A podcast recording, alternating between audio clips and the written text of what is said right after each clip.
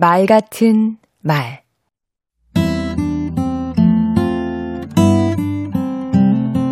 안녕하세요.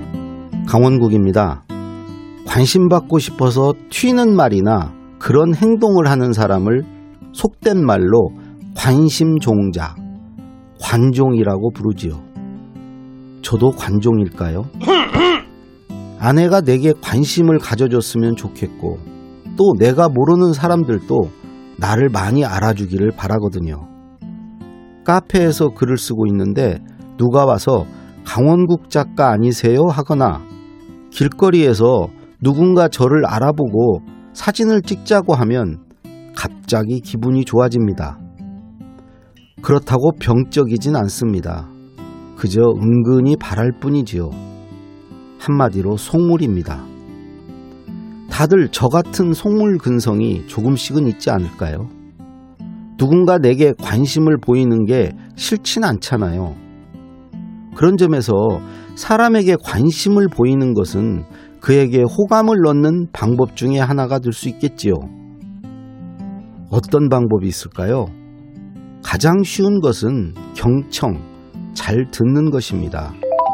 잘 듣는다는 건 내가 당신 말에 관심이 많다는 뜻이니까요.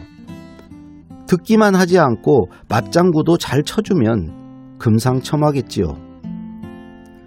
듣는 것보다 좀 더 어려운 건 질문입니다. 밥 먹었어? 어제 잘 들어갔어? 요즘 어때? 질문 역시 내가 당신에게 관심이 있다는 표현이지요.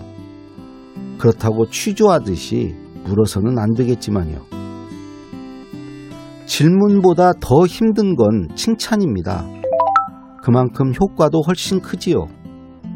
누군가의 단점을 발견하긴 쉽지만 장점을 발견하려면 정말로 관심을 많이 갖고 시간을 들여서 상대를 관찰해야 하거든요. 너 부서 바뀌었다며? 승진 축하드립니다. 이런 얘기를 하려면 만나기 전에 SNS 등으로 근황을 알아보는 정도의 수고는 들여야 합니다. 만나기로 한 사람이 책을 냈다면 한두 권 구입해서 서명을 부탁하는 건 어떨까요? 제가 책을 좀 내봐서 아는데 평생 잊지 못합니다. 강원국의 말 같은 말이었습니다. 귀 기울여 듣고 눈여겨보고 따뜻하게 말해주세요. 서로에 대한 관심을 보여주세요.